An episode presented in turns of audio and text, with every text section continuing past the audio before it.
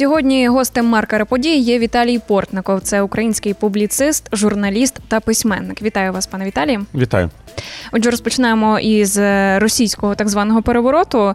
Е, зараз невідомо, де перебуває Пригожин. Одні кажуть, що він на території Білорусі, інші кажуть, що він втік. А як ви гадаєте, він ще живий чи ні?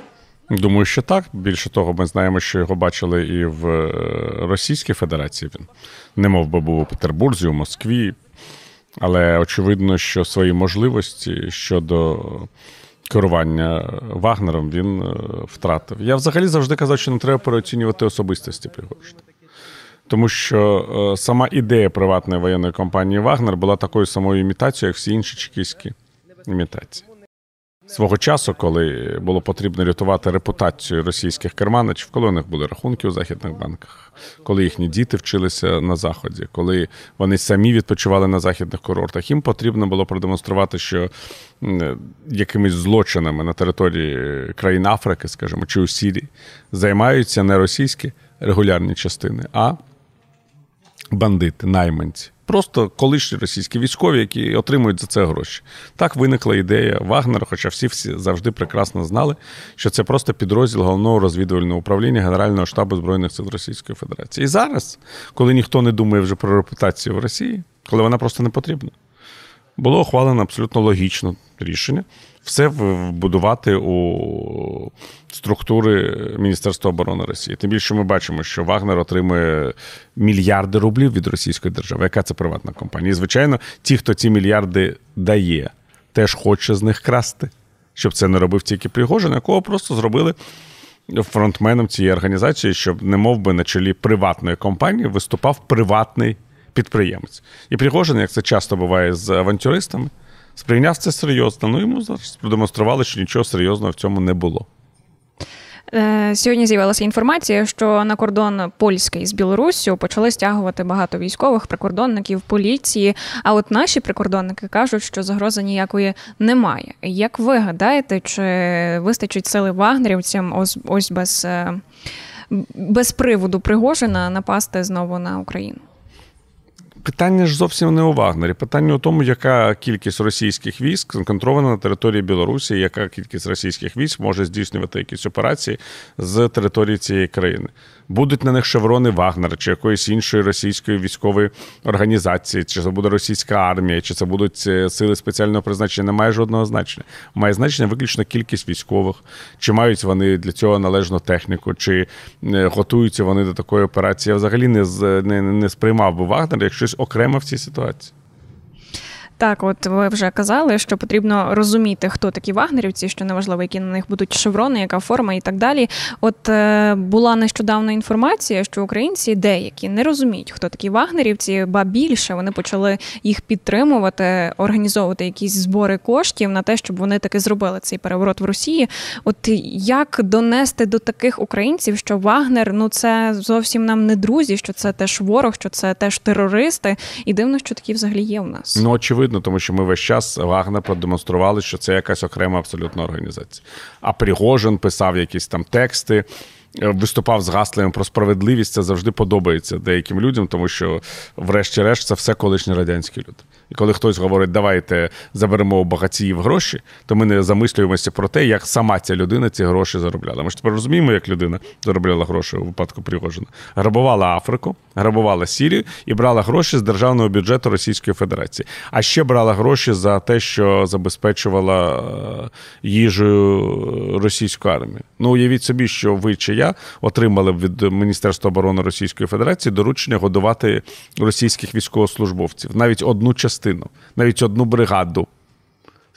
Ми були б мільйонерами вже за кілька місяців. Так. І не потрібен ніякий бізнес, не потрібно нічого вигадувати. Ми б самі могли цю морковку з капустою шинкувати і виглядали б найбільш серйозними бізнесменами в світі. Так що абсолютно очевидно, що це не, не ніколи не зустрічало розуміння, ніколи не було професійного аналізу того, що це державна організація, державна воєнна компанія. По-перше, по-друге, я думаю, що абсолютно слушно люди хотіли якоїсь дестабілізації в Росії. Тому що вважається, що дестабілізація в Росії може призвести до закінчення війни. Однак треба відразу сказати, що дестабілізація в Росії може призвести як до того, що до влади прийдуть люди, які хотіли б війну закінчити, так і до того, і це більш ймовірно, що до влади прийдуть люди, які хотіли б війну інтенсифікувати. Я не знаю, чи це їм вдасться, однак е, є абсолютно очевидним, е, що вони можуть е, мати таке бажання. Так що не треба пов'язувати війну виключно із постаттю президента Російської Федерації Володимира Путіна. Треба розуміти, що сам російський народ, в принципі, налаштований на вихід Росії на кордони 1991 року. Це можна сказати національний запит. І будь-який російський керівник, який хотів би мати владу, спирається на цей запит. Треба бути героєм, щоб сказати росіянам, це не ваша земля. Так як це зробив свого часу Шарль де Голь, коли він став президентом Франції, він сказав французам про Алжир, це не ваша земля. Ми звідси йдемо.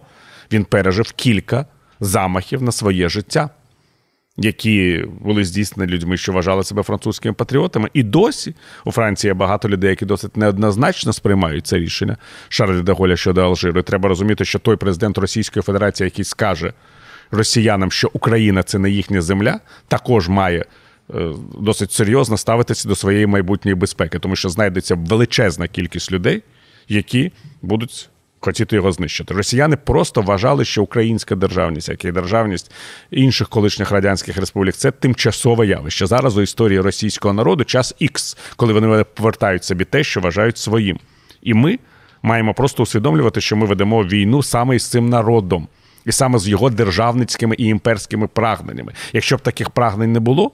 Психології нації, то не Україна була б частиною Російської імперії, а Росія була б частиною Української імперії. Однак фокус в тому, що українці не є імперською нацією, а росіяни є.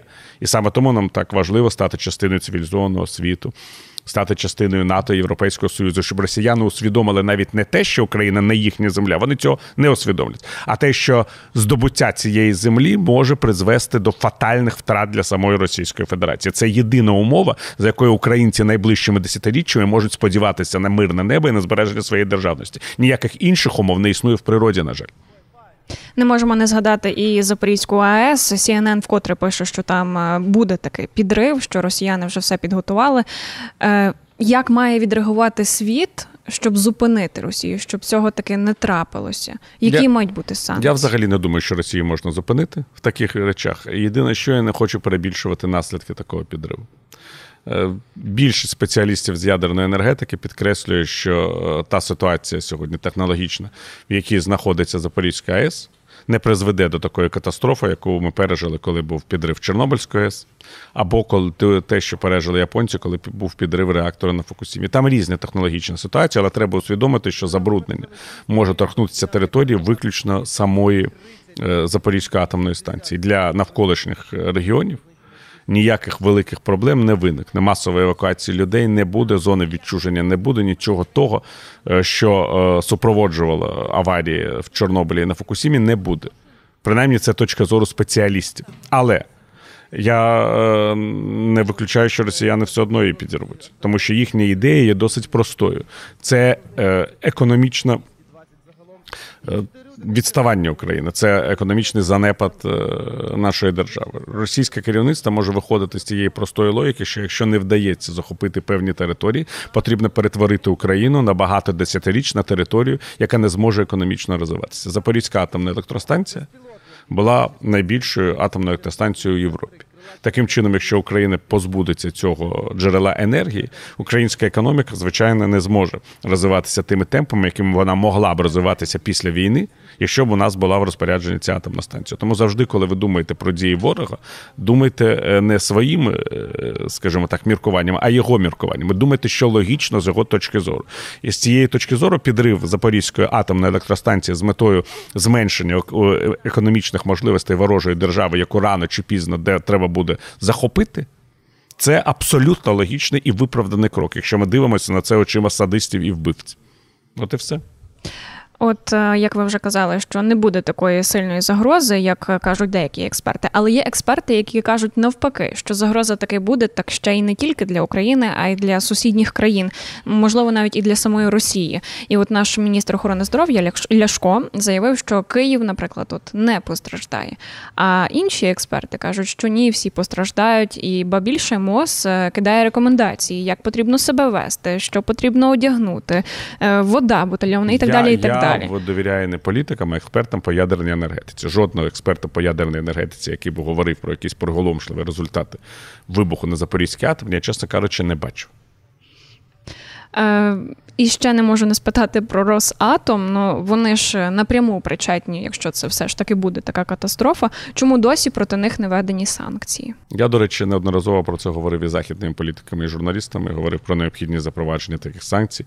Ну про це говориться на державному рівні. У нас про це говорить президент України. Залежність країни Європейського Союзу від Росатому є достатньо критичною зараз. І деякі з цих країн, це, до речі, не тільки вже класична Угорщина, це і Франція, блокують запровадження акцій проти Росатому. В будь-якому разі абсолютно очевидно, що ці санкції, які запроваджує Європейський Союз проти Росії, вони мають е, з точки зору європейців запроваджуватися так, щоб не е, створити серйозні критичні проблеми для економіки європейських країн. Так що це проста відповідь. Якщо вони знайдуть альтернативу, вони ті санкції запровадять. Але якщо вони їх не знають і не знайдуть, Росатом зможе себе абсолютно спокійно почувати. Хоча абсолютно очевидно, що його спеціалісти були безпосередніми учасниками окупаційних дій. Це ж на жарт, ми це бачимо по Запорізькій АЕС.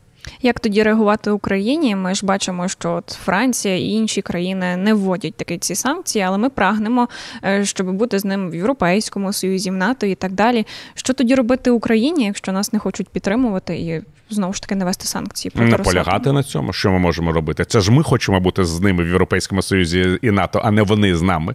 І треба розуміти, що Україні потрібно, коли ми говоримо про євроатлантичну європейську інтеграцію, виконувати всі ці вимоги і побажання, які є у наших партнерів. Якщо ми хочемо у перспективі, можливо, вона буде не швидкою бути у європейській сім'ї народів і таким чином взагалі забезпечити існування європейської України як незалежної держави. Тому що я ще раз скажу, що це єдина можливість, щоб українська державність взагалі зберіглася на цих землях. В іншому випадку тут буде територія Російської Федерації від Ужгороду і я б сказав до Ашхабаду. І це треба чітко розуміти кожному, хто думає, який шлях обирати Україні. Україна не має альтернативи, що українці взагалі бажають жити у своїй державі, а не е, в еміграції і не на чужій е, державній території. Що абсолютно реально, що нічого не закінчено. Українське питання ще не вирішено. Але коли ми говоримо про якісь дії пов'язані з Росатом і іншими організаціями, маємо просто наполягати на своїй позиції, навіть якщо усвідомлювати, що в осяжній перспективі нам не вдасться досягти дипломатичних е, результатів. Ми ж вже багато разів так робили і досягали того, що здавалося неможливим. До речі, Володимир Зеленський е, звернувся в цьому своєму зверненні про ЗАЕС не лише до політиків, він звернувся до народів країн, і він казав, що потрібно звертатися в першу чергу до народів, якщо їхні лідери нас не хочуть підтримувати. Чи це буде краще, якщо українці будуть впливати на народ і пояснювати, от буде така катастрофа, нам, нам і вам від цього буде погано. Мені здається, що вплив на суспільну думку є досить важливим. Однак ми ніколи не переконаємо людей, е, яким їхні уряди говорять, що якщо вони відмовляться від української атомної енергетики, у них ціни виростуть в кілька разів. Що треба зробити так, як краще нам, а не так, як краще їм. Треба завжди пам'ятати, що у кожної держави, у кожного народу є свої національні інтереси, і рішення уряду будь-якої держави пов'язане із захистом національних інтересів е, своєї країни насамперед. А підтримка України за великим рахунком це саме моральний імператив. Ми маємо пам'ятати, що народам країн НАТО які мають е, над собою ядерну парасольку Сполучених Штатів е, і Франції, Великої Британії, нічого не загрожує. Це важливий момент. Ми завжди говоримо про те, що всім все загрожує, але насправді загрожує тільки тим країнам, народи, яких не зробили свого часу цивілізаційного вибору, таким як український народ, таким як. Е, народи тих країн у Центральній Азії, які завжди під таким, я б сказав, уважним поглядом Кремля і зараз змушені сподіватися на підтримку Китаю. Ось ці народи, які свого часу не зробили правильний вибір, зараз розплачуються за неї такою ціною, якою і мали розплачуватися. Це ще й недорога ціна. За великим рахунком, дякуючи нашим збройним силам, тому що за великим рахунком вже зараз вся територія України з точки зору російських планів мала бути окупована. Всі, хто підтримувалися ідеї продовження української державності знищені. Так що це ще дуже мала ціна. Ми ще не знаємо, якою буде реальна ціна збереження української державності, бо ми тільки на першому етапі. Цієї боротьби, а наступні етапи можуть бути тяжчими ніж попередні. Але в будь-якому разі абсолютно очевидно, що президент правий, тому що суспільна підтримка вона є досить важливою, і політики вони завжди дивляться на суспільні настрої. Інша справа, що звичайно, з, часом продовження війни Росії проти України цікавість народів буде набагато меншою ніж цікавість політиків. Це закон життя, тому що люди живуть своїм життям. Вони вже звикли до цієї війни. Президент Російської Федерації на це розраховує. Він сподівається, що багаторічна війна на виснаження принесе йому довгоочікувану перемогу. І саме тому зараз важливо не пропустити той момент, коли з політиками важливіше працювати, ніж з народами. Тому що народи забувають про війни, а політики пам'ятають про стратегічні е, виклики. Ну, до речі, це ж в Україні. Ви бачите, як багато у нас стає людей, які намагаються не жити війною. І з кожним роком цієї війни таких людей буде все більше і більше. Чому є російський розрахунок? Війна продовжується усього 17 місяців. Уявіть собі, коли вона продовжується 34, 48. Людей, які будуть бажати абстрагуватися від війни. Або залишити територію України, щоб рази не завжди забути про ракетні обстріли, про шахеди, про можливість мобілізації для дітей буде все більше, більше і більше. І саме тому довготривала війна вона фактично відповідає інтересам Росії, а не України. Саме тому ми маємо казати нашим західним союзникам, що це має бути закінчено, якщо вони взагалі хочуть, щоб це не була спорожніла територія біди. Також давайте поговоримо і про контрнаступ український. Сьогодні з'явилася інформація, інформація, що наші збройні сили України звільнили вже 9 кілометрів. Це Ганна Маляр повідомила.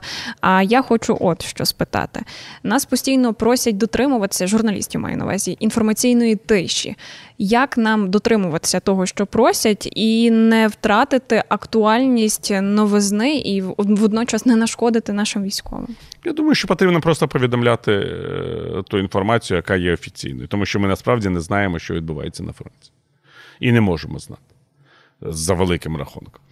І я не військовий експерт, однак, якщо спиратися на інтерв'ю головнокомандуючого Збройних сил України Валерія Залужного в виданню Вашингтон Пост, то можна абсолютно чітко сказати, що е, справжній наступ може бути розпочатий тільки якщо в Україні буде реальна перевага в е, авіації, в іншій військовій техніці. Зараз ми бачимо швидше досить обережні наступальні дії.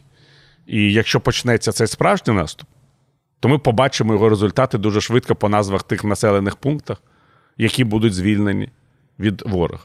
Якщо він не почнеться, така можливість теж існує. Ми цього не побачимо. Тому треба просто стежити за ходом подій, які можуть бути зовсім не такими, на які ми очікуємо. А можуть бути, і це теж залежить від військової допомоги. Абсолютно іншого характеру, я б сказав, по швидкості і по результативності. Але ми все це побачимо, тому що коли ми е, стежимо за подіями, намагаємося їх зрозуміти е, і прокоментувати, я завжди кажу: якщо ви дійсно бажаєте отримати результати від наступу, ви прекрасно знаєте, як це виглядає, коли українські війська заходили до Херсону. Не потрібно було ніяких е, коментарів і пояснень військових експертів. Якщо російські війська змушені будуть залишити Донець чи Луганськ, чи Симферополь чи Севастополь, це все теж буде ясно. Якщо вони не залишать це місто, а залишаться на своїх позиціях в цих містах і інших містах, які вони окупували, то це теж буде ясно. Не потрібна ніяка додаткова інформація, якщо в тебе є очі і географічна карта перед очима. І так завжди відбувалися всі війни. Не очікуваннями, а перестановкою. Пропорців на картці. Якщо ти не можеш проти переставити прапорець, значить ти розумієш, що твоя армія робить якісь поперед випереджальні дії обережно, або інша армія має такі позиції оборони які не дозволяють їх прорвати. Це все чиста логіка. Для цього не потрібні офіційні повідомлення. Тому я кажу, не треба весь час. Намагатися зрозуміти, куди підуть чи не підуть українські війська. Якщо їм вдасться звільнити окуповані території, ми це дізнаємося з точки зору політичної географії. Не вдасться, теж дізнаємося. Це все дуже просто. Дякую вам за відповідь. Дякую за розмову. А я нагадаю, сьогодні гостем маркера подій був Віталій Портников. Це український журналіст, публіцист і письменник. Мене звати Ольга Салабай. До зустрічі.